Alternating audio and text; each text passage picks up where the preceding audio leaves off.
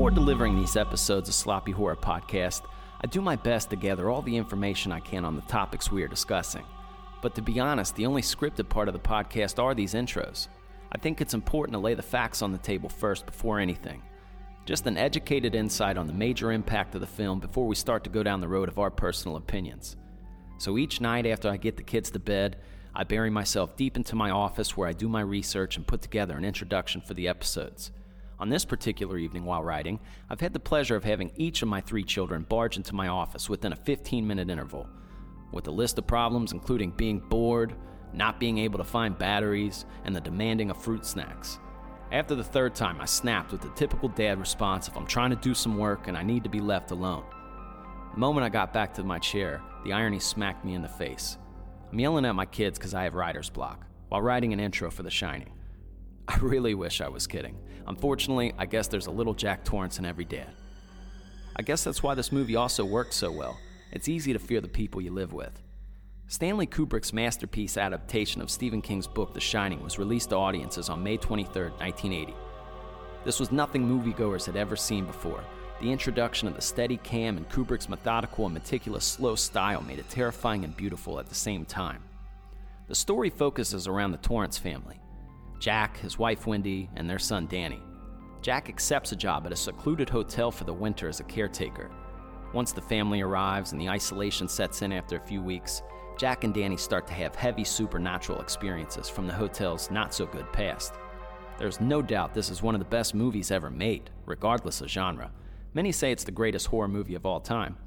I would neither agree or disagree. I just usually stray away from the GOAT debates for the fact there is no real answer.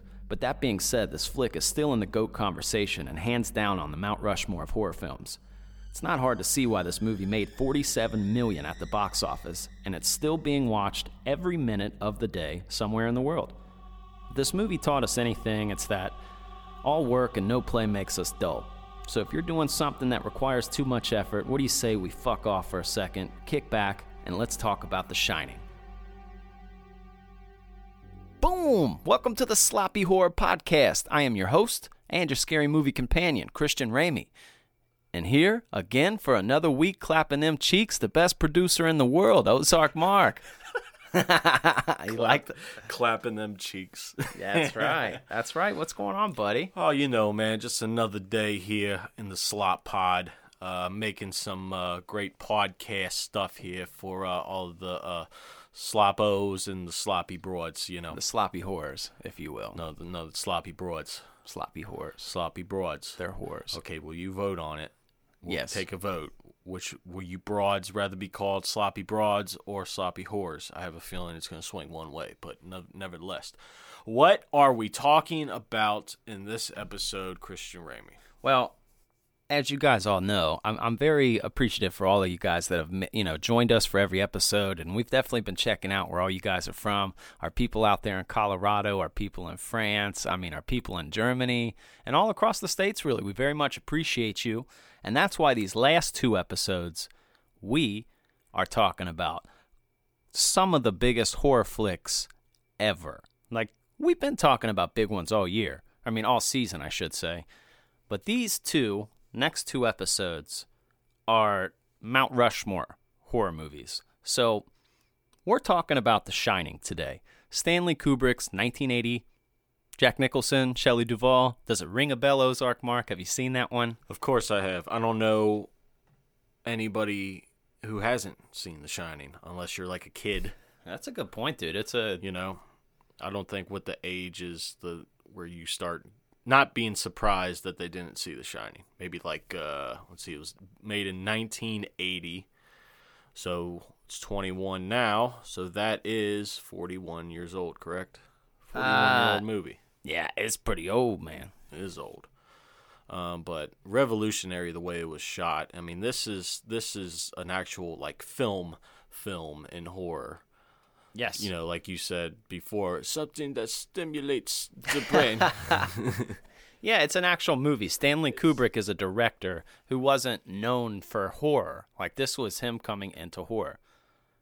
So you're very correct there. Now, I will say, and sorry to cut you off, Mark, but I will let the listeners know if this is your first episode, what we're going to do is we're going to talk about The Shining. We're going to talk about the impact it had on the world, maybe a little bit on us, sprinkle in a little flavor, and then obviously at the end of the movie or at the end of the episode, we'll tell you we'll tell you our rating, give you a final rating, and then obviously we have a fun little segment called What Do You Know? And that's a little flavor. We're just going to put it in your ear. And maybe you know it, maybe you don't. Depends how much you love The Shining. So this is like almost, I don't even know where to open this can, okay? Because this movie pulled in audiences from all over. All over. This wasn't just uh, for the horror people, this wasn't uh, a slasher flick. This was a serious movie that was played all around at you know the drive-ins. It's a very popular movie at the drive-in, and the impact of this was huge. It was huge. I feel like more people know the line "Here's Johnny" from The Shining than they do the Johnny Carson show. Like when you hear that line, you think The Shining for the most part before you think Johnny Carson. And I watch a lot of Johnny Carson still. And which is crazy, they put that. You heard of that Pluto TV, right? Yep. Well, sometimes I'll I'll put on there just because I like the old school shows. But then I saw they had a, a, a, Johnny Carson show or like channel. It's 24 hours Johnny Carson. It's awesome, and they put all the great old guests. Um, oh, really? I love when uh, Rodney Dangerfield and stuff used to go on. Oh yeah, Don Rickles, all those old guys. They're yeah. hilarious, dude. Mm-hmm. They leave me busted. I mean, they're sitting there just smoking cigarettes and drinking liquor, drunker than a fuck. Like I love it. Back in the good old days when you could actually yeah. do things on television. Right. And obviously that catchphrase is, you know, that was his when he came in every night. That Here's was Johnny. That uh, Here's Johnny was actually not in the script if I'm not mistaken. Jack or Jack Nicholson. Correct. Correct. He did completely that. improv that. And it's funny cuz most of the, some of the most iconic lines in movies were just done in improv. Some of the ones for example, uh, Jaws, we're mm-hmm. going to need a bigger boat. Yeah. you and, know that line no matter where you go.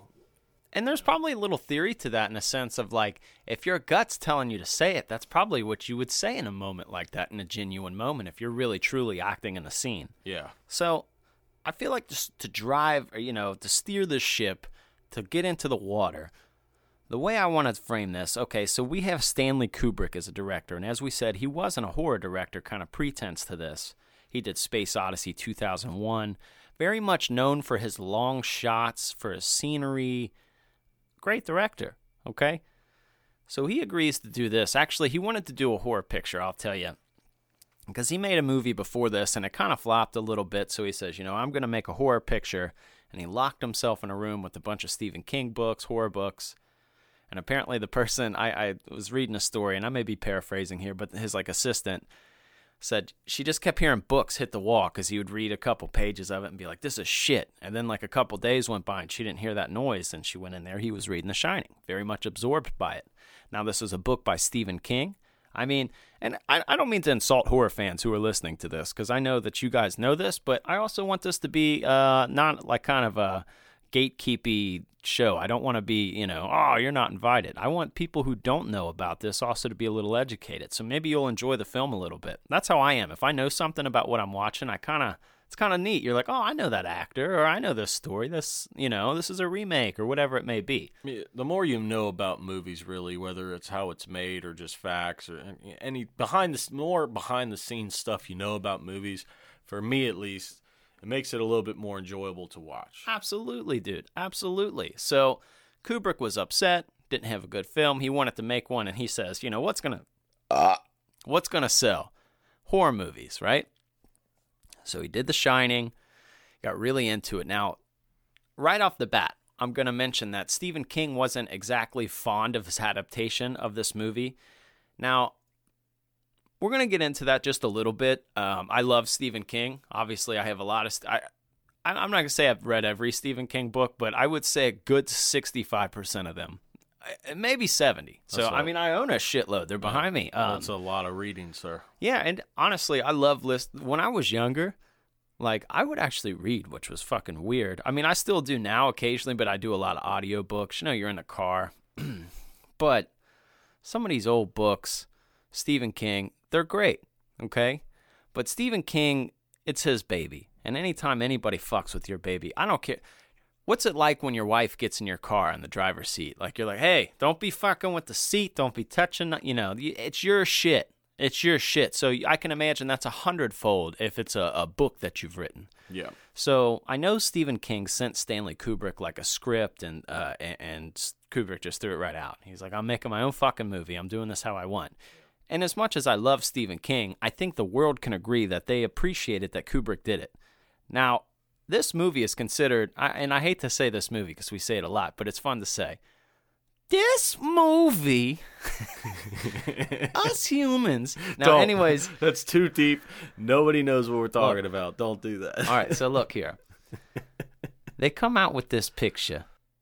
This picture, it captivated audiences all over. And Kubrick, I, I think it took Stanley Kubrick to do that. Now, if this would have been a Stephen King film at this time in Stephen King's life, if you were making one of his movies, it almost had kind of a, a, a curse on it. Or not saying it wouldn't be successful, but you know, big production companies were not interested in doing horror pictures. They're like, "Oh, Stephen King, no sir, we're out. We don't want any part of that." And which is really silly. Well, I- think they end up making a lot of money because they were so limited. You you remember when you were watching something that was scary when you were little? It felt like you weren't supposed to be watching it. You were like, "Oh shit."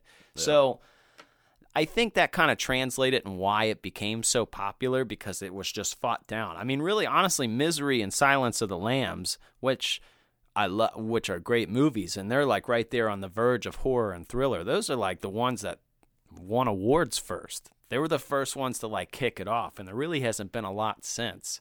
But that being said, Kubrick stepped out on the scene, knocked and blew everybody away. Everybody's so fucking you know what's really neat to look up other actors like and their response to the shining it's been really fun because i was doing a little research on this episode and i found so many interviews with people like other actors like robert de niro he's like i wasn't able to sleep for months picture It was fucking weird. picture robert de niro watching the shining oh! oh! he, the bartender saying, "He, you, you, you're Yo. good, you, you, yo you're good, you're the you. That's why I'm me and you're you. You're good, you." yeah right down there right down there Yeah, this film, this uh, was filmed in such a way, and this really, you can tell just by there's all kinds of every kind of really shot that you can think of if you're into filming whatsoever or find it interesting. There's all kinds of shot. There's the first really demonstration of the Steadicam shot. That's why most of these. Yes, sir. You look, watch this movie. It's 1980. You're probably sitting there watching like, how are all these so smooth? It's like you're floating through. Like it's not typical of what you'd see in camera work. We got that. We have very long, continuous shots. We have Tell tell them about ins, the tell we 'em got- about the one inch shot, Ozark Mark. Uh, You know, you're the producer, so you have a better insight on that. Um, I'm very much thinking of Danny on his, uh, you know, the big wheel, and the cameras were wasn't that like an inch from the ground? It was the frame. The lens was literally an inch from the ground. Now you think of an inch, okay? It's it's a fucking inch. That's crazy. Like that's so small. Like you, I would be scared shitless if I had anything of value, especially a camera that's one inch to the ground. But it it it looks so. I mean, it's a gorgeous shot. Not to sound nerdy or anything, but I mean, No. you you notice it too. If you don't know about really movies or you don't really pay attention to the camera work of things, you still realize that like this is cool, this is nice looking, and they basically rigged up the Steadicam hooked it down just to put it in a nutshell. I'm not going to go too into it, um, but it was literally an inch from the ground. and they had it like on like this wheelchair rig. yeah, well, Stanley Kubrick had a wheelchair because originally the Steadicams were like hooked to people's body, and the Steadicam shots were basically you had like a, a vest on with a little arm boom Yeah, arm coming yeah. out and the camera's right there so when you walked or run it would balance and it would be nice and steady you know you can't even tell someone's running for the most part but Kubrick took it to another level because he mounted the camera now onto a wheelchair where someone's mounting the Steadicam sitting in the wheelchair, and then you have somebody pushing them. Is it a disabled person Um, for the wheelchair? maybe. Okay, I mean, I just figure Uh, you do you mean mentally? Do you, well, do you mean mentally or physically? No, physically. I just figure, you know, what a way to give a job if you're going to incorporate the wheelchair. I mean, you might as well. You can get Stephen Hawking in there. He'd be running corners. Pretty suck though. He if, missed like his you know, opportunity. if you get called to a shot and there's a bunch of stairs. fuck. Fuck, I ain't getting there. You're so you're you're very correct. The camera work is beautiful in this, and it's really like kind of unlike anything else because there are steady cams in other movies. Now this was introduced and like or like it was in Rocky a little bit, and there was some of that, but with this rig, the guy who and, and his name's slipping me, but the guy who invented the steady cam, he was like on demand during this movie for The Shining. So he was there for the whole movie and he said that's really where he sharpened the steady cam knife. That's really where he found out how to use it. And you can tell because Kubrick has scenes take so long. And I, I really enjoy that because it kind of builds a build. It works Yeah. for this movie. It's it's it's 50-50 with people. I mean, some people, even me, like sometimes, like I have to be in the mood to watch a movie like this because one, it's two and a half hours long Yes. of three people by themselves in a hotel. So I mean, It's always when I'm have- snowed in. It's always when there's a lot of snow outside and it's like snow day. You're home for the weekend and you ain't doing shit. Yeah. It's like shining. and you and you're waking enough to uh, pay attention to kind of appreciate it. But if you're just like you just got off work and you're trying to watch it, you will be asleep. oh yeah. Not nothing against it, but yeah, there are a lot of long shots, a lot of zoom ins, and we also have point of view shots. Point of view. So there's point of view, there's steady cam, there's aerials in the beginning. There's all kinds of In different shots. Yeah, when you know when they're coming in from Aerials the in the sky. aerials in the sky. Yes. Like like I know system- what you're saying, damn it. Shut up. Listen to what I'm saying. I'm trying to be educational. Tell you don't have you know you headbang to that every time it kicks in. I face a waterfall.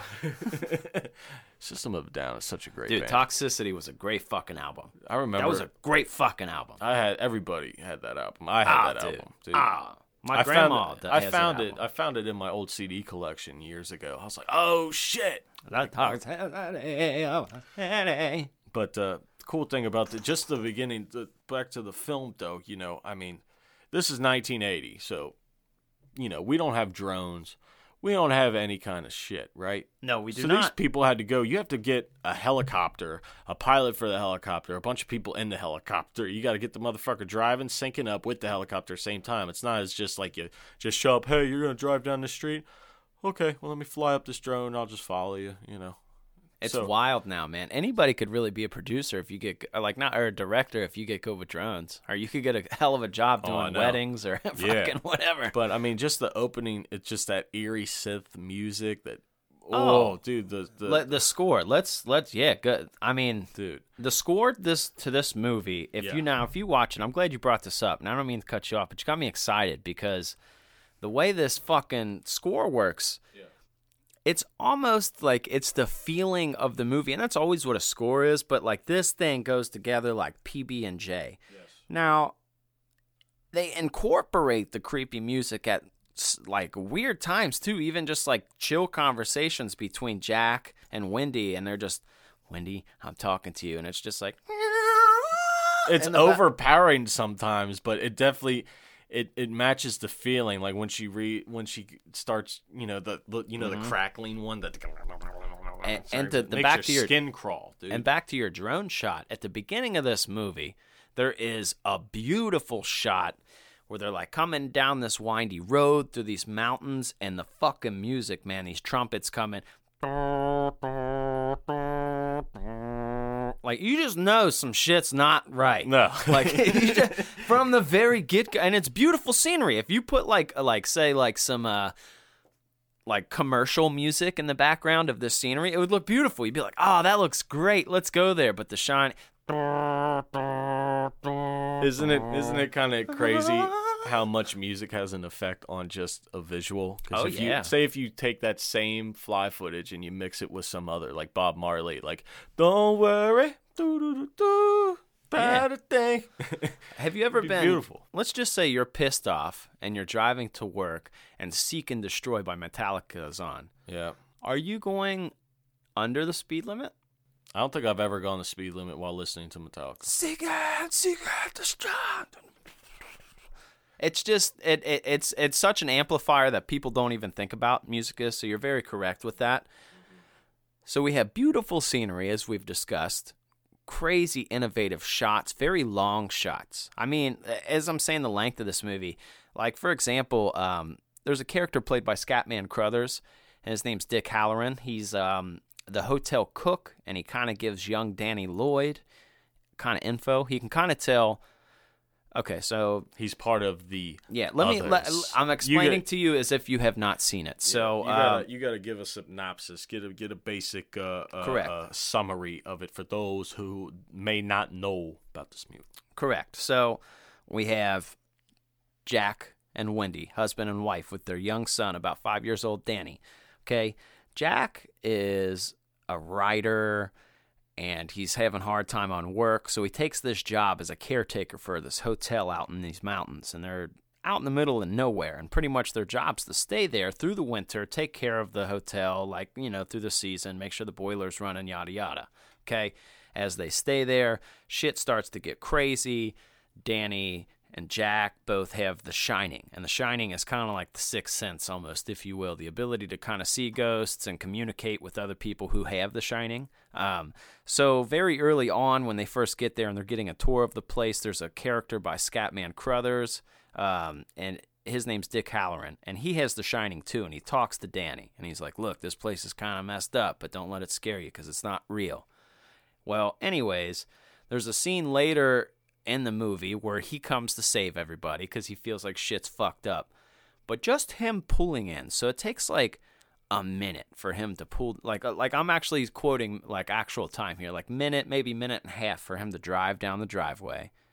For him to like get out of the car, start walking through. I mean, it's 4 or 5 minutes. It's 4 or 5 minutes for him to walk in. Now, any other movie would have just showed more of montage, taillights pulling up at the house, you walk in, next scene you're in house. That's another thing, man. You don't you don't really take the time to realize that four minutes is a long time, especially in a movie. Just for someone to walk in a house. And if you don't believe me, four minutes isn't a long time. Hold your breath.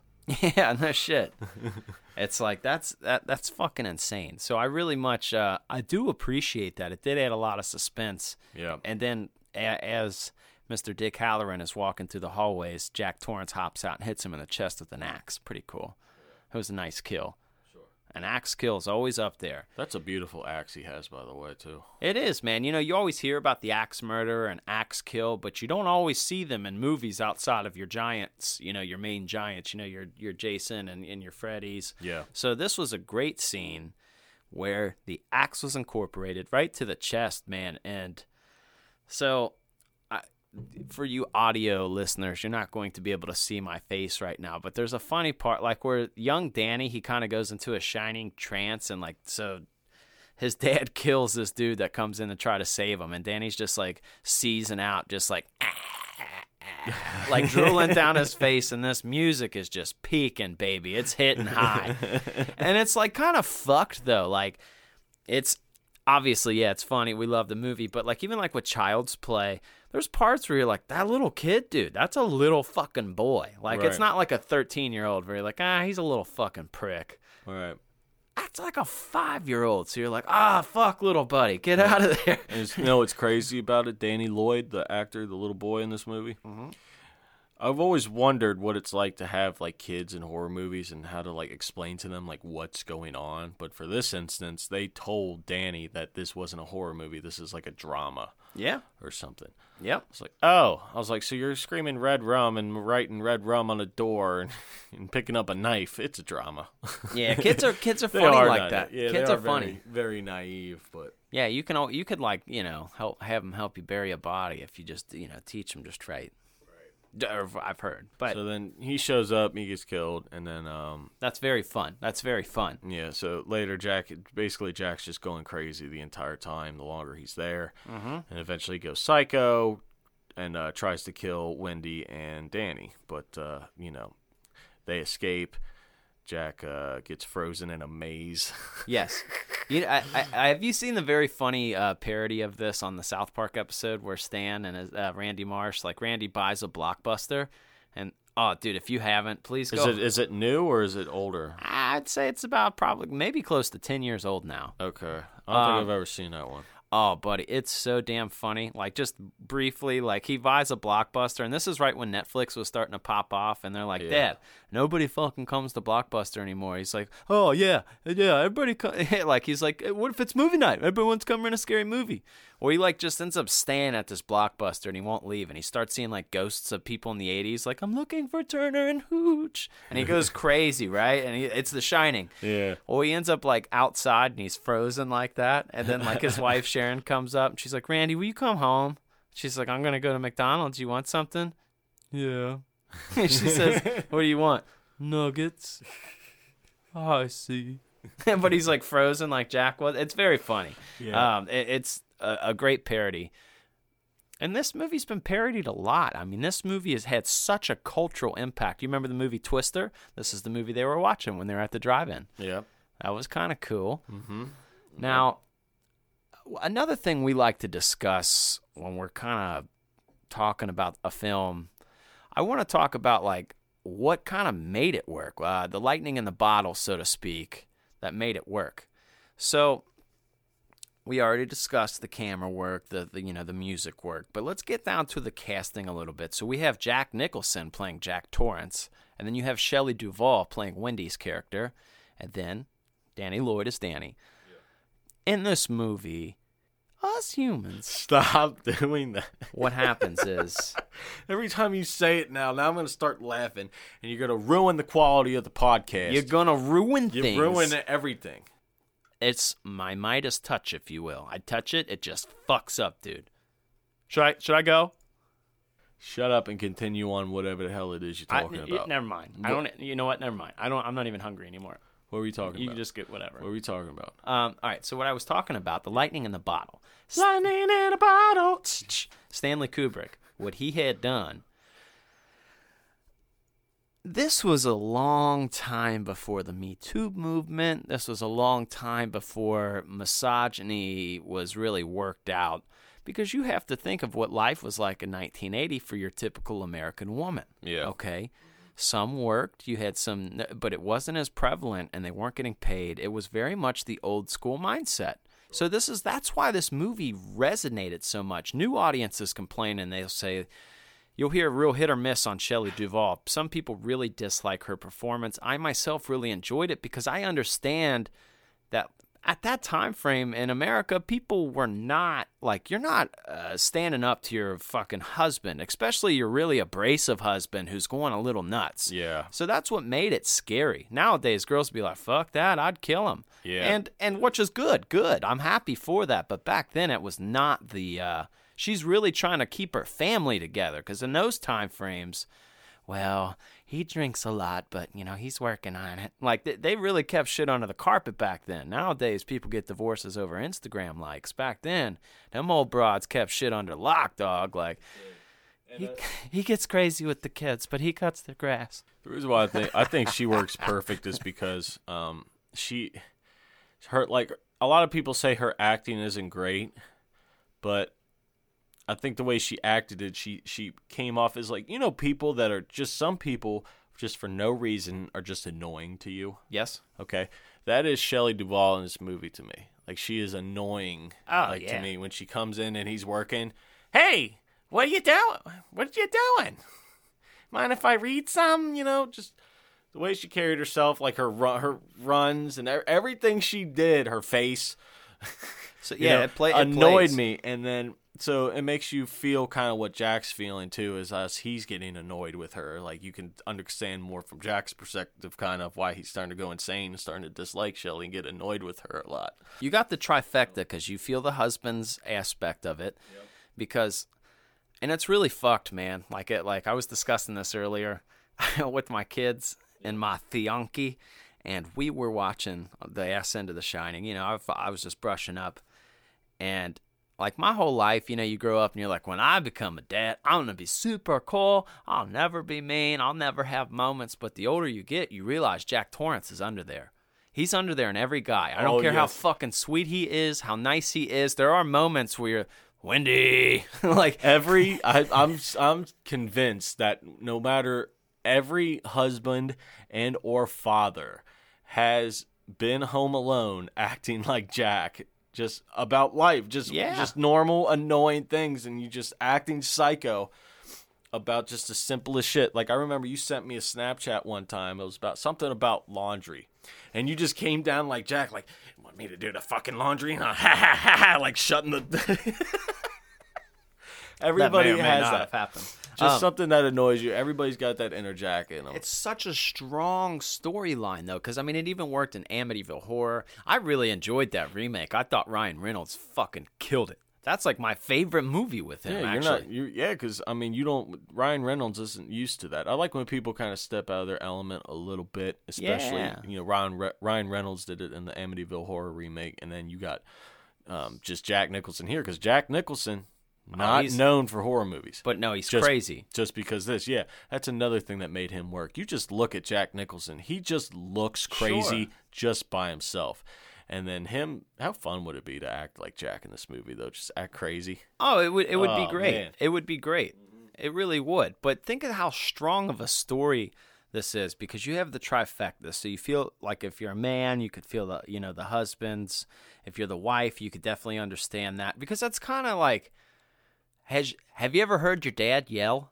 Have you ever had, heard your dad have a moment and you're everybody has. So it's like when is the line of like no dad's actually going fucking crazy. He's gonna kill us. Like when does that happen? So that's like kind of a real thing that could happen. So like it's very much a reflection of like how dad's aggression and anger can like really fucking torment a family. Now i don't think that's what the underlying story is about but it's very much an image and it's such a real fear that's why it worked if you're a wife, you're thinking, oh, what do I do if my husband snaps? As a kid, you're like, my parents are fucking crazy. What am I going to do? We're alone in a hotel in the middle of nowhere that's snowed in. Mm-hmm. Like, so the isolation, sure. Yeah. And Shelley Duvall, like kind of the way I was running about with the misogynistic and the Me Too thing, Stanley Kubrick was very tough on her. I'm not saying he like fucking touched her and, and like beat her, but directors were notorious for being different back then. It was kind of the renegade days, as we talked before, uh, as William Blatty did in uh, uh, uh, in The Exorcist, where he fucking uh, shot a shotgun and shit to startle somebody. There was just all kinds of crazy shit they would do back then because you can get away with it.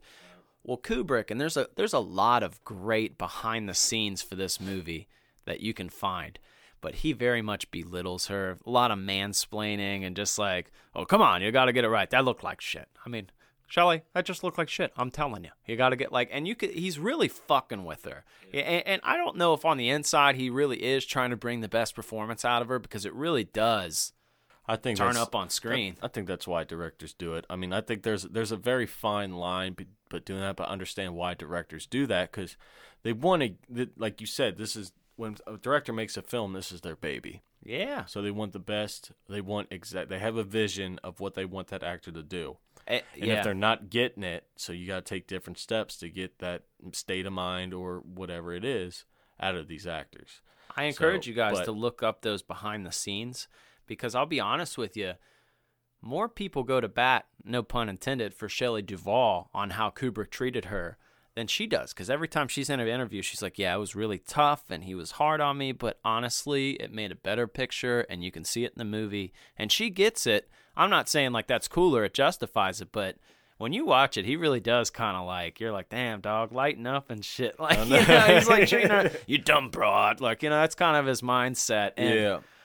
I, so she went through a lot of trauma, and obviously, you know, she's kind of had you know a sadder turn in life. But I'm glad that that fucking piece of shit, Doctor Phil, he fucking interviewed her and made her look like a fucking like she was dumb as shit and like crazy. And she is a little crazy, but I think they framed it in like a fucked up way.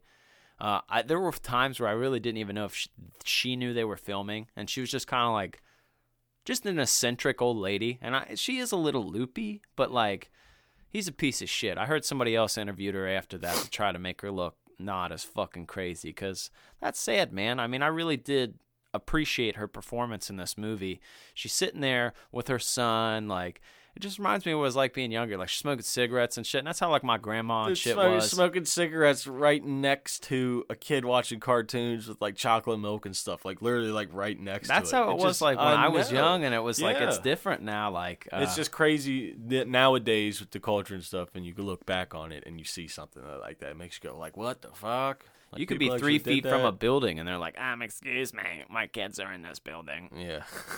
They're like, "Fuck it, I'm smoking in a hospital." You know what I thought about that, and I calculated, like, how many? Because they're both cigarette smokers, okay. And if you're gonna be snowed in for four months, because you can, you betcha she's a two a pack a day smoker. she looks like a two a pack. Ah, for sure. Back then, those moms they were fucking smoking more than the dudes. You got nothing to do. You're stuck in a hotel. So I think it's safe to say that she smokes like two packs of cigarettes a day. Yeah. Okay, so like, what's that put us at? Like 14 for the week. Let's just say 15 packs for the week because she might have a wild day where she breaks into that extra half a pack. So we'll say 30, 30 on the month, right? No, hold on. Is that right? So that's a lot of fucking cigarettes. Okay, how many cartons of cigarettes? I feel like there was boxes of cigarettes. Okay, There had to be. yeah, man. There's a shit ton of food. It's got to last them till May. Oh yeah, yeah. You're in there for like what, six, seven? He's there for like half the year. No, so you're going. Uh, hold on. What's that math break? That, that breaks down to six, 60 packs per month. Okay, so you're talking six cartons per month. How many months? Four, Yeah. six, 12, 18, 24 fucking cartons of smokes just for her. And if he's an equal, then he's a smoker too. And so let's just double that. Like you got like 48 cartons of cigarettes. Like where, where the fuck did you fit that? I saw you guys driving in. You just had your car. Oh, dude. I didn't see no 48 goddamn cartons of cigarettes in there. Speaking of the times, you want to hear something that made me laugh so hard that I know for a fact that no father today, like new age father, would ever say this. So when they're driving up the hill, and she- he's just sitting there driving, just staring out there, and and uh, Danny goes, "Dad, yes, yes. I'm hungry." "Hmm. Well, you should have ate your breakfast. I'd say that shit. no, people don't say that anymore. Like my parents say that to me. Oh, I, was I a say kid, that shit. But I'm- nobody says that anymore. I'm, I let my kids know why don't you eat your fucking breakfast? no, You're you gonna don't. No, eat you your don't. food. I You're do. such a liar. I'm the I'm the I'm the the tough dad. No, no. She comes, then the mom swoops in right about there and gets them whatever the fuck they want.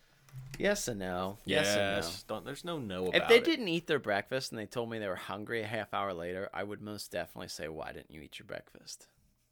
I wouldn't have stated it as a statement. I Well, would have you asked. should have ate your breakfast. I would have asked a question. I would have said, "Why didn't you eat your breakfast?" I wouldn't have said you should have. But it depends.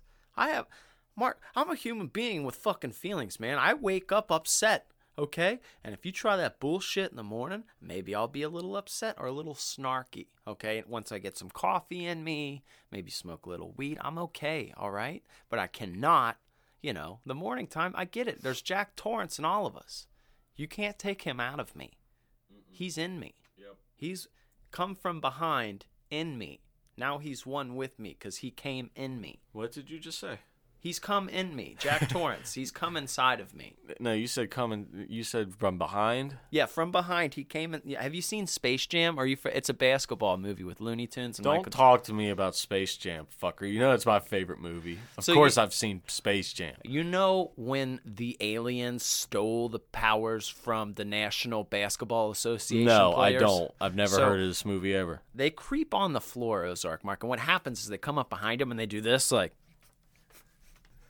yeah, that's what happens when you have the Jack moment. Yeah, yeah. Like- that when well when he Yeah. came inside of me, that's what happened to me Right. too. And It- now he's one with me, and You know I feel it. You know what's kind of funny is one of the behind the scenes clip you get to look up. The mo- other most popular one is uh, when uh, Jack Nicholson's getting ready to do the scene. Oh, that's fun. Where he um, puts the axe into the bathroom door towards the end, Uh-huh. and he's kind of like doing that, you know, Space Jam, for, you know, wiggling all around like. But just watching him get himself type up and get into that psycho mode is so f- cool to watch because he just looks normal and he just gets hyped up, like jumping around, like yeah, murder, murder, kill, psycho. Is this your favorite Jack Nicholson movie? Yeah. He's my favorite actor, so it's tough. I loved him as the Joker. You know, you know, well, I mean, it's it's really, I mean, it's hard to say which one because I mean, you could think about this forever, but like, oh, what about this movie? What about that movie that Easy Jack Rider would did? be up there for, with me too. Yeah, you know, there's all kinds that he even fucking anger management. He was an hilarious, and everything Yeah. he does is pretty much great. So, um, but I li- I just love his how psychotic he is in this movie. So that's why I pick it. Hi, Lloyd. yeah, his ghost sequence. So there's a, a classic scene. I mean, and honestly, if you haven't seen this movie, what the fuck are you doing, man? Like, what are you doing? Even if you don't like horror, what the fuck, man? It's The Shining. So I'm going to explain this now. There's a bar scene. It's great. Obviously, no one else is in this fucking giant hotel except for the family. Well, he starts to go a little nutty and starts seeing people, and he gets in a fight with his old lady, and he starts creeping around the hotel, and he goes to the bar. Obviously, it's empty. They keep it dry.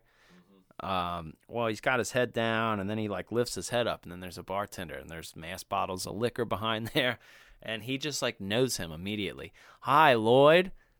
And he has this fucking smile. Jack Nicholson's faces in this movie are great. Like Dude. I, I, I could make a calendar of his screenshotted faces from this movie. You really They're could. Fantastic.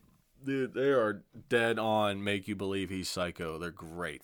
Oh, The Shining has so many great faces for Jack There's Nicholson. one of the, you know how it goes when through the throughout the film they go like day by day. They'll just have blank and Monday, you know, went and they'll jump to like Wednesday. later. You know, there's one I think it was Thursday. It's just it just shows Wendy and Danny running in the snow, and then it just goes to the psycho face, just this still. I can't even recreate it, dude.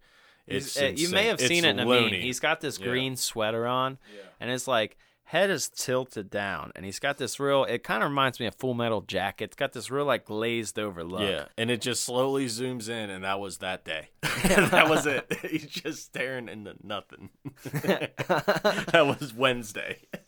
Now, it also too, he just has these bold, audacious lines. I mean, the tenacity and the balls on this man. If you have a woman, a significant other, I okay, dude, I dare you to say something like this Oh, to your wife now. try. There's no way in hell that would fly. the story would This would- flip, and she would kill you. oh, this would cause divorces instantly. Like the typewriter scene when the typewriter scene when when he comes in. Oh my god, dude. She's so sweet too. Like he's working, and she just comes in like, "Hey, hon, just want to check on you." And he's like instantly dickish, and he's like, "When I'm fucking working in here, you don't come in here." She's like, "Okay, I'm sorry. Maybe I can make you some sandwiches later, and maybe you'll let me read something." He's like, "All right, why don't you do me? Do why don't you go ahead by getting the fuck out of here?" Uh, that's the, the summary of it. I love here. it when she she tries to make small talk. She goes, "Supposed to snow tomorrow." He just, "What do you want me to do about it?" he's such a dick. uh, he's such a dick. And then it was like, when you hear me typing, ting ting ting, means you don't fucking come in here. and she's just she's so calm, like just taking it, like, okay.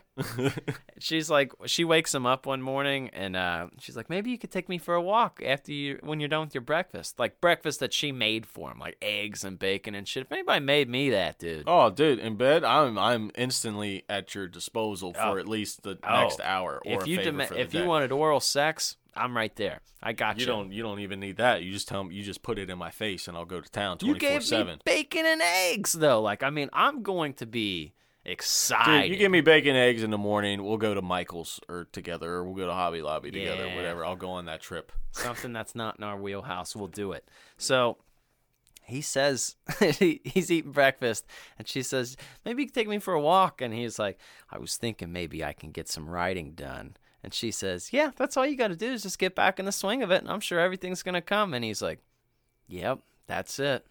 That's exactly what I. And he had this condensate, like he was just such a dick. Like, he, I don't know if you really watch it and watch his facial expressions, expressions, you could really think that these two hate each other. Yeah. Like he's being such an ass. Like he leaned into it so heavy because I feel like Kubrick was kind of like treating Shelley like she was a dumb girl, just a young, dumb, pretty girl. And some people might say, I don't know how you find her attractive. Like, and I don't like find her greatly attractive, but you can see how in 1980 she had her pretty moments. You do have to understand in this movie, she's in constant peril and being chased. So she does not have glamour shots. Plus, she's being fucked with. Like, but Yeah, Cassandra likes the fact that her her lips never touch together. She's got that open mouth. Just she called it horse face. she was like, "You can have a drinking game to how much you guys should make. You could have a drinking game of when she closes her lips, but you'll be stone sober." Thought that was hilarious. Yeah, that shit is funny. So she's selling it. This whole, I mean, I I don't care what anybody says. It would not have worked without her. No, I I agree. It, it definitely has to be her. hmm And, and Jack. I mean, everything was perfect. Yeah. Everything was perfect in this movie. Everything, everything. It's the perfect quintessential per- perfect horror movie. And I'm not saying it's the best horror movie in the world, but it definitely belongs on the Mount Rushmore. It's one of the best four horror movies ever made. It's I think it's why it's up there. It's just because it doesn't really apply to any kind one specific kind of horror fan. Horror fan, you know. I mean, this is kind of like what kind of like The Omen was. Like it's a horror movie, but everybody can watch it. Yeah, man. It's not too gory. It's not you know over the top. There's actual acting in it. There's nice camera work. It's very you know slow and and very film like The impact movie. the impact was worldwide, dog. I mean, everybody had heard of The Shining. Everybody. Yeah. You know it.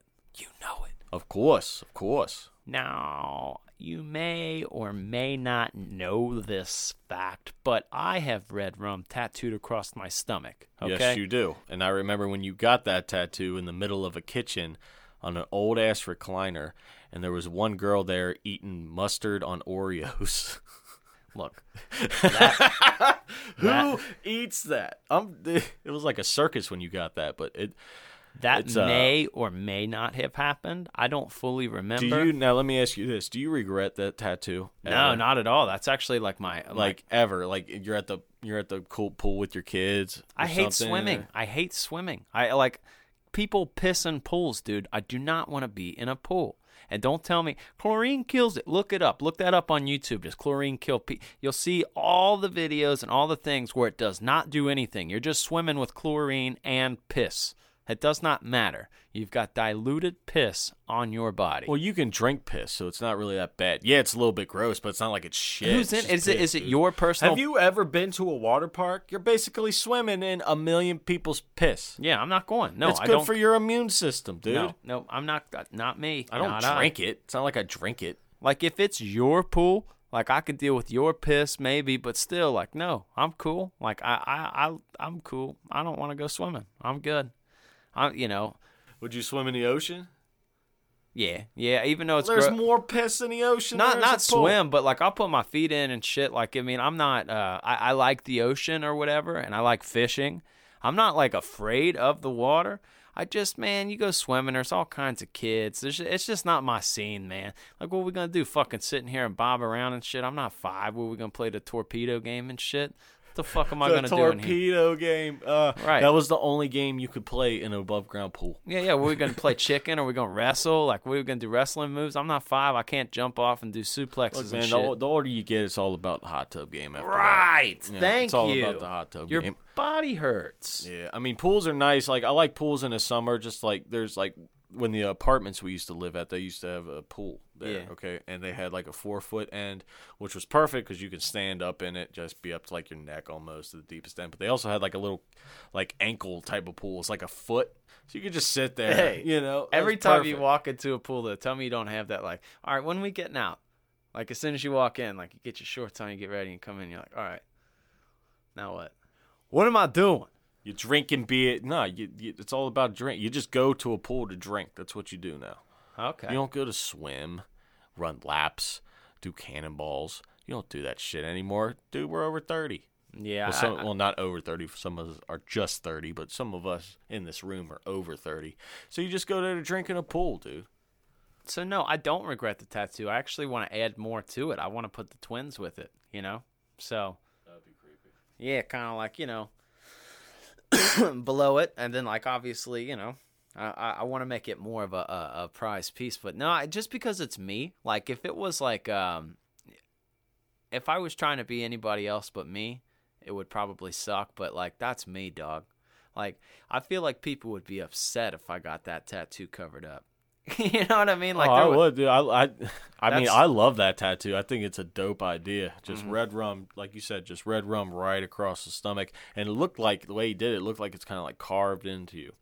One of the sickest tattoos, Thanks, buddy. probably. I, you know, my kind of I like that too for the fact that um, you remember in a Nightmare on Elm Street uh, three, the Dream Warriors, when Joey's asleep, he's like in this coma, and then they're like, "Oh, let go of him, Krueger," and then he gets like carved in the stomach, and they say, "Come and get him, bitch!" Like I loved that way that looked, Yep. and I just kind of wanted to go kind of with that. I just have like I'm feeling stuff around, you know, I'm feeling knowledgeful. I feel like we need to share things with the people. I think there's stuff they need to know.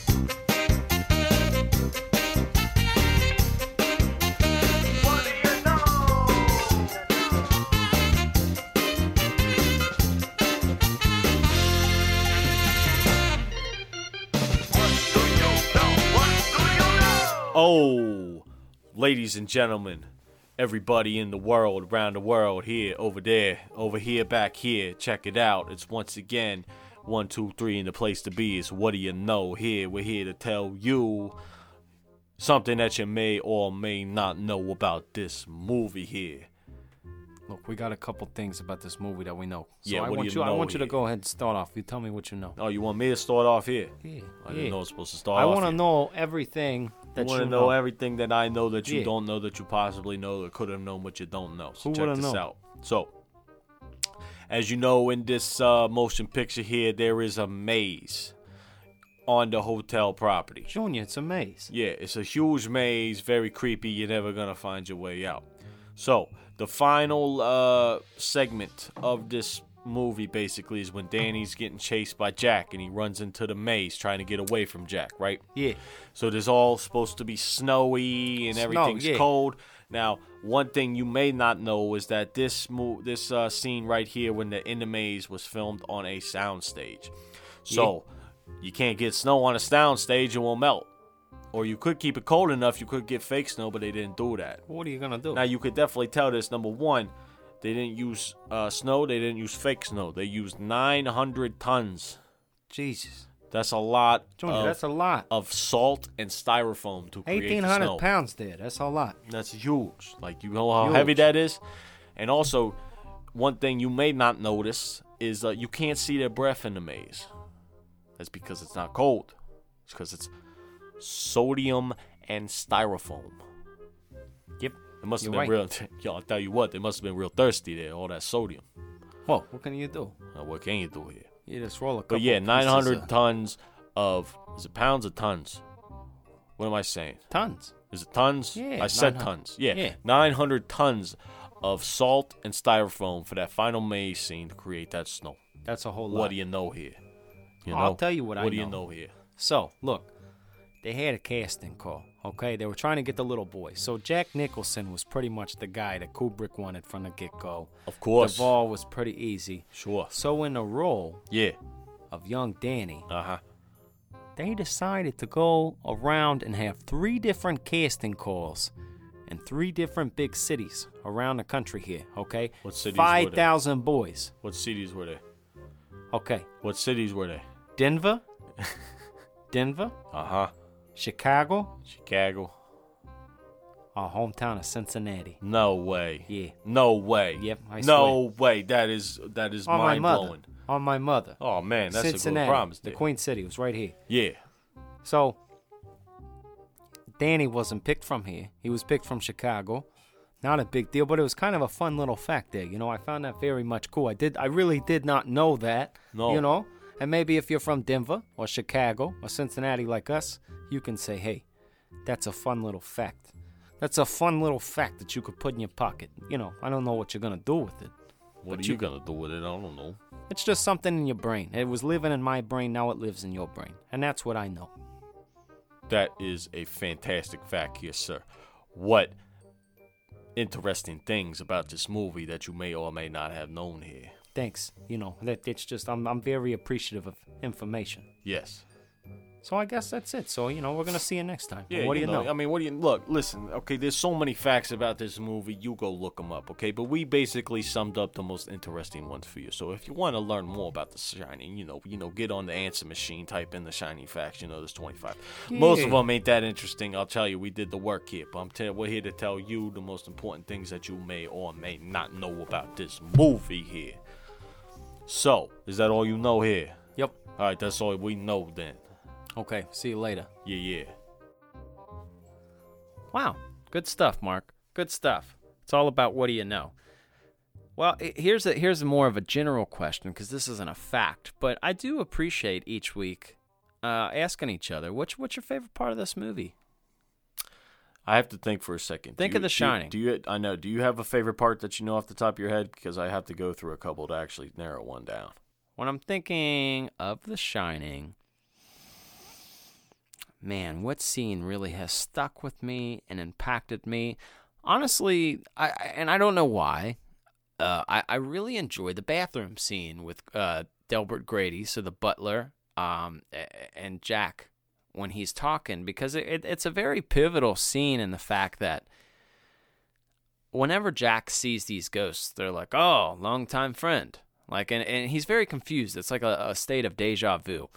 And there's a lot of actually like it was very ambiguous. The ending was people didn't exactly know, but my interpretation really is that the hotel wants to pull you in because Doctor Sleep. I don't know if you've seen the sequel, but it even further talks about how people look for people that have the shining, and there's like this group of people who come like suck that life out of people. They pretty much kill people. So, anyways, I feel like the hotel fed off of The Shining, and it tries to convince people that they had a double life there.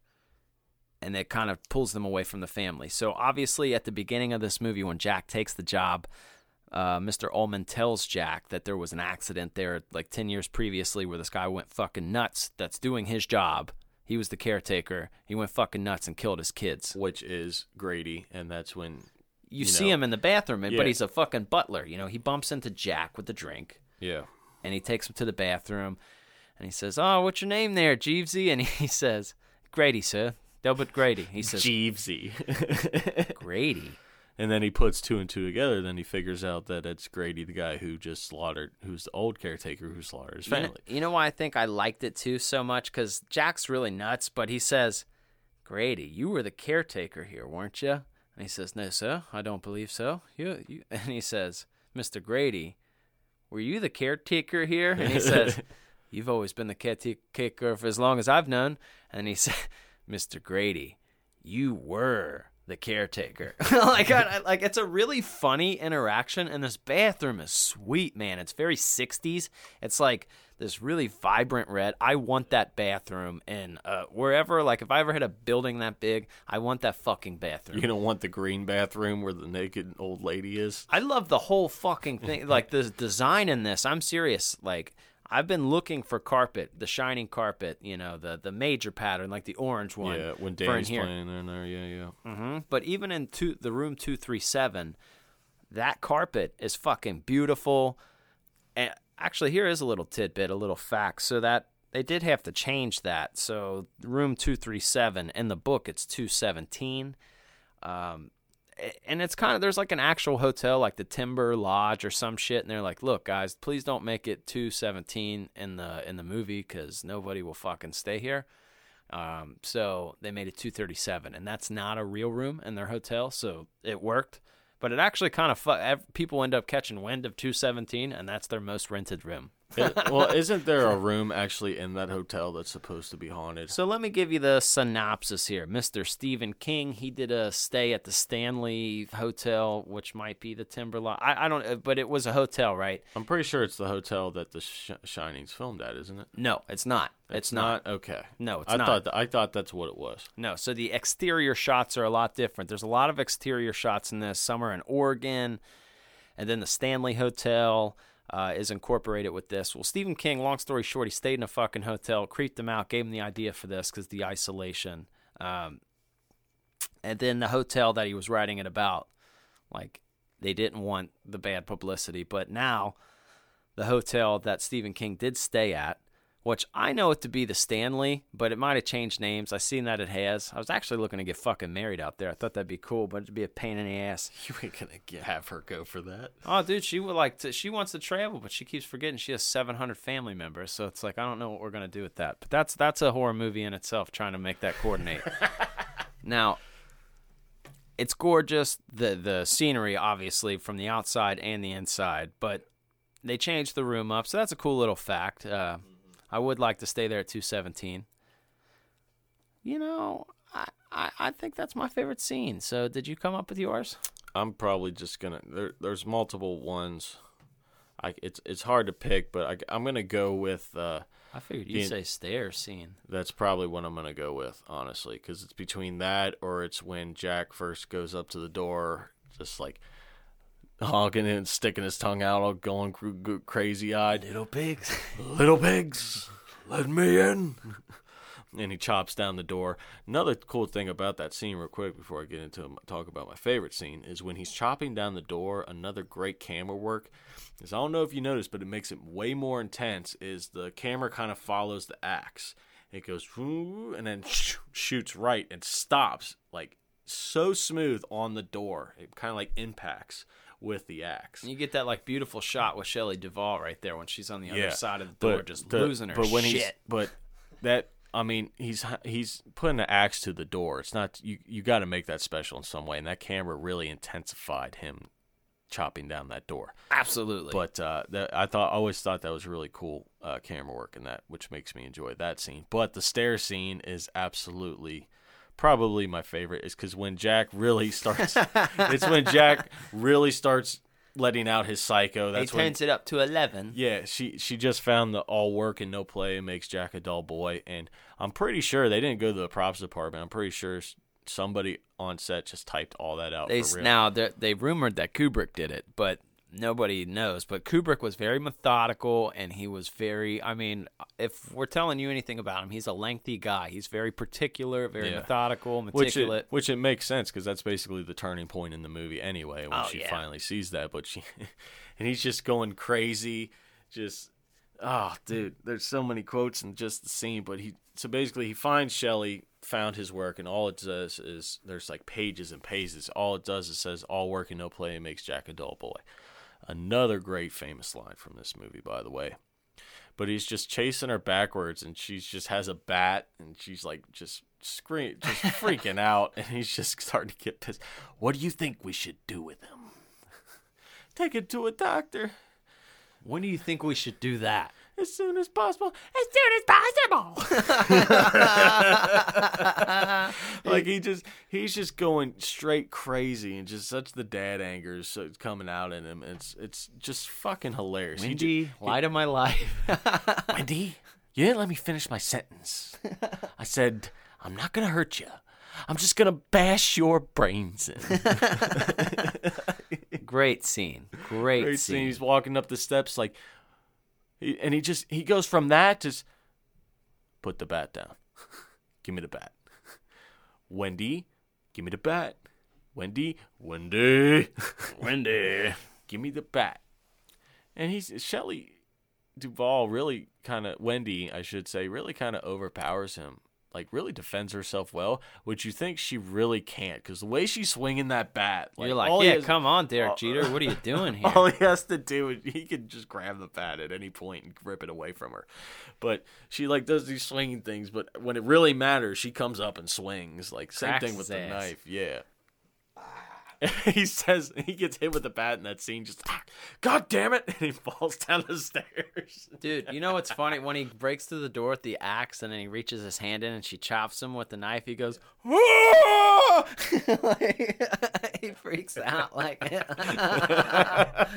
he didn't even make a big cut. It's like a little kitchen cut. Like it's back and also when he's in the maze, like when he's starting to get defeated, and starting to freeze, just. I want that frozen head like behind us here. Like I, I want to make get a sculpture. I'm sure somebody has a like size head of that, so I'd like to get that. Oh, for sure. You think you think we should get, just break that right down into our rating? You think we should jump into it and you know cut it straight with these people and let them know? Sloppy horror right. Welcome to it, Christian Ramey. This is another segment where I'm the motherfucking host now, bitch. All right. Yeah. So we're here to talk about the sloppy horror rating for this movie, The Shining. Now, if this is your first time here, congratulations, you made it. Let me explain to you how this works. Our rating system go. It's 10 out of 10 points. We have four categories. Three of those categories are worth 3 points. The last category is worth 1 point to equal 10 points. And I asked Christian Ramey what his horror movie rating is because he is a fucking horror nerd and he knows about everything that there is to know about horror movies. I don't. I just I'm just kind of here. So, we're going to go on to our first category which is worth 3 points and that is casting. Yeah. Well, Tell me about it. Mark, this is a perfect casting situation. This is a three out of three. Now, whether you agree with it because or disagree because you hate Shelley Duvall, you cannot deny the chemistry between Jack and Shelley on screen. You believe Shelley was Danny's mom, a hundred percent. Like it's weird to me to think that if they didn't have a relationship after this movie, you're kind of like, give her a call, you know, like give her a call. You guys should uh, get her she wants to know how your last test went. Like Yeah. help her out. send her a Christmas card or something. They like that kind of shit, you know. So, send you know, birthday phone calls. So th- you really believe that was her mom, the mom, mm-hmm.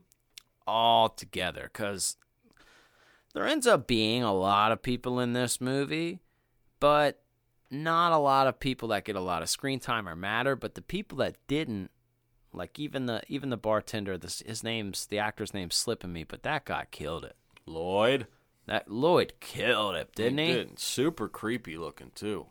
But he's just Your money's no good here, Mr. Torrance. Yeah, just the ghosts were great, and of course, you know, above all, Jack Nicholson, You know that scene? number one craziest dude ever, is perfect to play a crazy man having cabin fever, ready to murder his uh, wife and son. Oh yeah, he's, You would he- definitely he's just born for it. Yeah, That scene where they were doing all the uh, like the ballroom scene, where it was like the Roaring Twenties and everybody was in there. Yeah. No one was speaking. They like he made them like pantomime, like all the fu- like just mime all the scenes and shit. Kubrick did.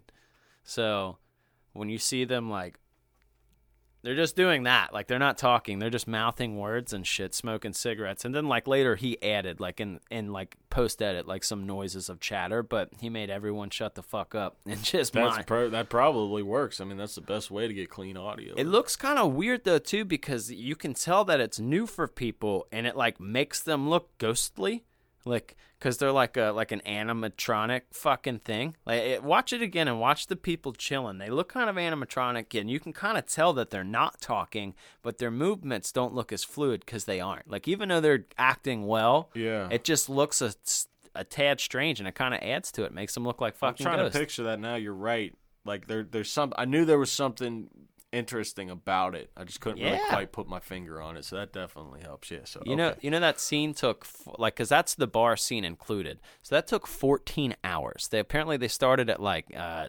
nine in the morning and didn't wrap up till 10:30 at night. I'm telling you, man. It's it, people don't realize how hard this stuff really is. They said it took six weeks to prep that scene. That scene. That's nuts.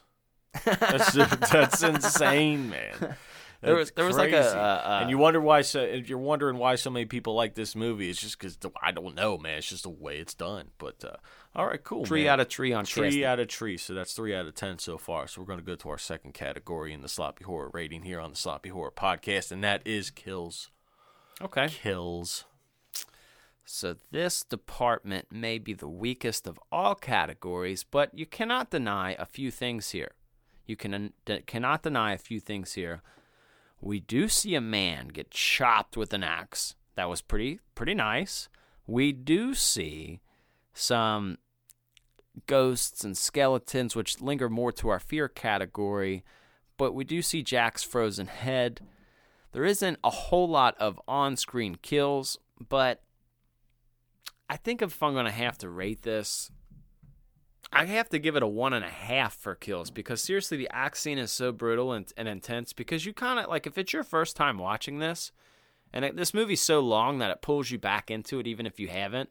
Like I said, the scene builds up very, very largely where Danny calls out to uh, Dick Hallorann, and he manages to make his way to this fucking hotel that's covered in snow. He's got like this fucking snow, you know, do you From Florida, it took him like it took him like two days to get there or something. I don't know, something crazy. Right. So you see this guy fucking get there, and I don't know. He just walks in, and he just you're not expecting an axe to the fucking chest, and then the music he's in, it's really hyped up. So I, I will give this a one and a half for that because you do have blood coming out of the elevator doors.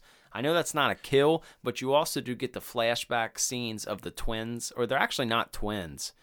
They're eight and ten years old. If you remember Mr. Ullman at the beginning, he said, uh, Charles Grady, he killed his wife uh, and his two daughters about age 10 and 8. Yeah. So it's, which is weird because they look like twins. They do. But you do get flashbacks of their bloody bodies. Yeah. So, and you also get a naked uh, old woman yeah. with a big bush. Yep. Yep. But that's not a kill. But you know, it might as well be a kill because you want I'd to see kill it. She pretty much was dead, right? So that's a kill. I don't know. One and a half. One and a half. Okay. All right. Well, 4.5, not too correct? bad. Four point five out of ten. So we're gonna go to the third three point category, and that is fear. So this this is obviously the sloppy horror rating. So this is kind of my personal opinion, obviously. And you know, you got your own opinion, and that's fine too. If you do not identify with Shelley Duvall, you're probably not going to agree with this. But I'm going to give this the fear that impacted the world, the fear that got everybody as a kid. The move, the reason this movie's still talked about. What do you do when your fucking dad goes nuts? That's fucking scary. There's a lot of layers to this. There's a lot of build up, a lot of suspension. The music in this really keeps you on it. Even if you don't know this movie and like, you know, say if you were watching it and somebody came in and sat down while it's halfway on and you'd hear the fucking music, you're, oh my god, what is this? What's going on? It kind of pulls you right in there. It's one of those flicks that does that. So, um, I, I I very much am giving this a three out of three as well. It's a beautiful. It's done beautifully. The way that the suspense builds up, it pays off in the end. Um, it's not a bunch of pop scares. It's it's a slow, genuine. Or, bless you, Mark. Woo! Dude, that- you ever that- you ever sneeze and your back hurts? Yeah, is that COVID? No. It's a sneeze, bitch. I got allergies. What were you talking about? Talking about the suspense in this movie Yes. makes it a three out of three. Of course because does. it's an actual fucking movie. This isn't just pop scares. They're like, oh, there's a clown in it. It's scary. Not. So, I love clowns. We discussed it last episode, but the, it's Now this is realistic fear. it earns your fear. It's not. You're not going in like, oh, it's this that's already scary. You don't know. I mean, you're sucked into this fucking story, and I mean that really is scary. If your dad goes nuts, especially if he's like been a good guy. Like, I mean, for the most part, all dads have their moments. So, at what moment are you like, no, dad's really going fucking nuts? Like, uh, we gotta kill dad. and it comes to that. Like, even in Amityville Horror, if you will, like the scene at the end where the mom's just like, I'll just go for the remake uh, for the sake of sake, but you know, she's the kids are jumping off the roof and she's getting them, and then he pops out like Ryan Reynolds comes out all like, and she knocks him out with the fucking butt of the gun. She could have shot him, but she fucking clocked him. You gotta fight dad. At what point though? At what point? So three out of three. Very good, very good. All right, so that is seven and a half Correct. out of ten. So we're gonna go to the last category, and that's the one point category to make it an even ten possible points, and that is does Christian Ramey, the horror nerd here at the Sloppy Horror Podcast, fuck with this movie? I wish this point was worth two because I would give it absolutely. It's it's the foundation. I know not all horror fans agree because like here's what happens: like you get horror critics like myself and and you for that fucking matter. But what'll happen is the oh, The Exorcist of The Shining, everyone says, and you know what I mean. Like it's they'll do the hipster thing, like I actually like you know, and that's totally cool. But It's it's it, it is for what it is. You got to take it for what the movie actually is and what it's actually going for. If you have in an if you have a like a slasher mindset, for example, when you watch this movie, you're not going to think this movie's scary at all. You have to get into the mindset of the movie and appreciate what the movie is actually trying to do for you and try to present. very well Because said, it's very it's it's it's isolation, it's fucking you know ghosts and like you know family violence and all family all that shit. Like you said, what are you gonna do when you're in a hotel? By yourself for your four months, and your dad's going fucking nuts with an axe. Like, what are you gonna do about it? And honestly, you're like, is it like his dad like getting isolated, or is there ghosts? yeah, what the fuck is going on? There's Like, ghosts giving having giving each other BJ's and shit. There's one. There's another ghost with bloody just popping up. Like, what do you do? There's a naked woman chasing you and trying to strangle you in one of the rooms. Like, there's not supposed to be anybody there. There's a ballroom filled with people. Like, what do you do? What do you say you do here? Exactly. what do you do? You're in a maze in the middle of the night, chasing, getting chased by someone who's trying to kill you. Fear. Spooky stuff, Some man. spooky shit, dude. When you put when when you're, it's easy to say it's not scary when you're not in the situation, but So- you gotta put yourself in the situation. so that's a grand total of eight and a half, if I can count correct. eight and a half out of ten for The Shining. I think that's a pretty good score for the Sloppy Horror podcast uh, rating. Yeah, that's, think it's that's, very accurate. That's pretty sexy. Yes. And you know, I'm a slut for slashers. I love slasher flicks, and that's usually my forte. And like you said, this is out of that. Just a great movie. Just a great goddamn movie. And if you haven't watched it, which is weird, but even if you haven't, no judgment. Or, or even if you have, I will really recommend, like Mark said, you want to make sure that you're awake and you're into it. Uh, you could be into something, you know, flick that's two and a half hours. I really recommend. Well, maybe you're not from the part of the, or maybe you don't live on the part of the world where there's snow, but maybe you get rain. If you don't, just do it on a rain day. But if you get snow, I oftenly watch this movie. I watch Storm of the Century, which is another Stephen King. It was like a mini series, but it's long. It's like three hours long. You remember with Andre Linoge? I may have showed you that. That's really, that's a fucking good one. We're gonna get into that. We'll have a whole episode for that. But The Shining is up there, buddy. If you're snowed in and you don't have shit to do, oh, make you some chili. Watch The Shining. Now that's a fucking Just a day. night when you want to relax and you can't fall asleep. Basically, you know, one of those situations. Just sit back in the recliner.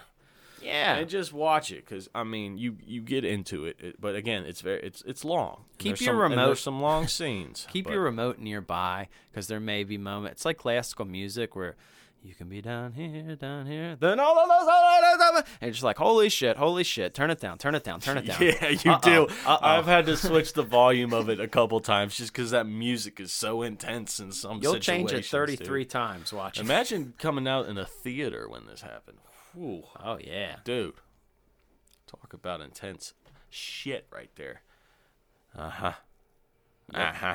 That's good Uh-huh. stuff, buddy. Oh yeah, it is. So let so people sloppy whores, whatever you guys want to be called cuz honestly Sloppos. it's The up to them. Slop. We got to come out with a We cereal called Sloppos. yeah, I mean it's really up to them what they want to be called. So- sloppy broads. sloppy whores. Whatever. oh, dude. Sloppy broads. So, whatever these people want to be called, because we can't coin the name. That's the way it works. They just end up making it happen.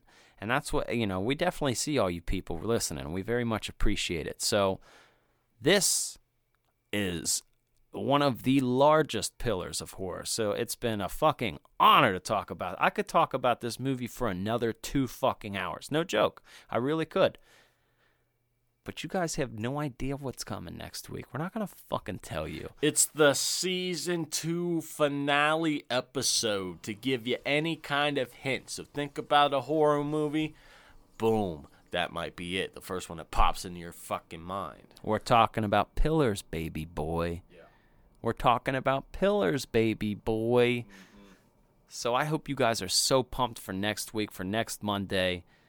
And then, I mean, we got big things coming, Mark. We really do, because once the season's wrapped up, we're going to take like a week because we've really updated the studio here. We've got some video stuff. We're going to get really aggressive with our YouTube channel again. Obviously, these videos are going to be up on YouTube as well if you're just an audio listener. So give us give Ozark some patience. He's a one man show, but he's good at what he fucking does. And And give me a little bit of time here, okay? I'm trying. I'm doing the best I can here. It just takes a while to create this fucking magic, okay? 14 days. Well, you give me some time. yeah. Trust me, you're gonna days. love it. You're gonna love it. You know, you're gonna watch it again. You're gonna you're gonna rewind it because I'm gonna blow your mind here. all jokes aside, seriously, I've seen some of the things that he's and he's kind of fucking blown my mind. So it's gonna get really aggressive. It's coming up to convention season. We're gonna be out there. If you fucking see us, come holler at us. Smack my butt. Smack his butt. Say, hey, we want a T-shirt, and it's not a big deal. We'll hook you guys up. We'll do, you know, the little meet and greet. We can't wait to talk to you fucking guys. COVID has sucked. I mean, seriously, I've I, like the obviously COVID has sucked, but the for the conventions, for a lot of things, but for the conventions, it's been really hard to interact with people. There hasn't been a lot of new movies out and stuff to talk about, and that's kind of what inspired us to go to the Pillars.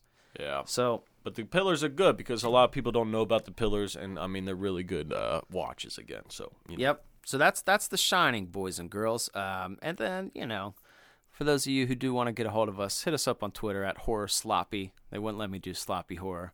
What what what dicks? So at Horror Sloppy, send us a message, give us an idea, and then obviously, uh, I, I would really appreciate it if you little boys and girls would subscribe to the YouTube channel, so you guys won't miss any of that. And uh, I don't know where you guys are listening, but if your podcast host, be it Apple Podcast or another, has a rating system, we'd very much appreciate a rating and an honest one, whatever you guys feel. Shoot it our way. It'd be much appreciated.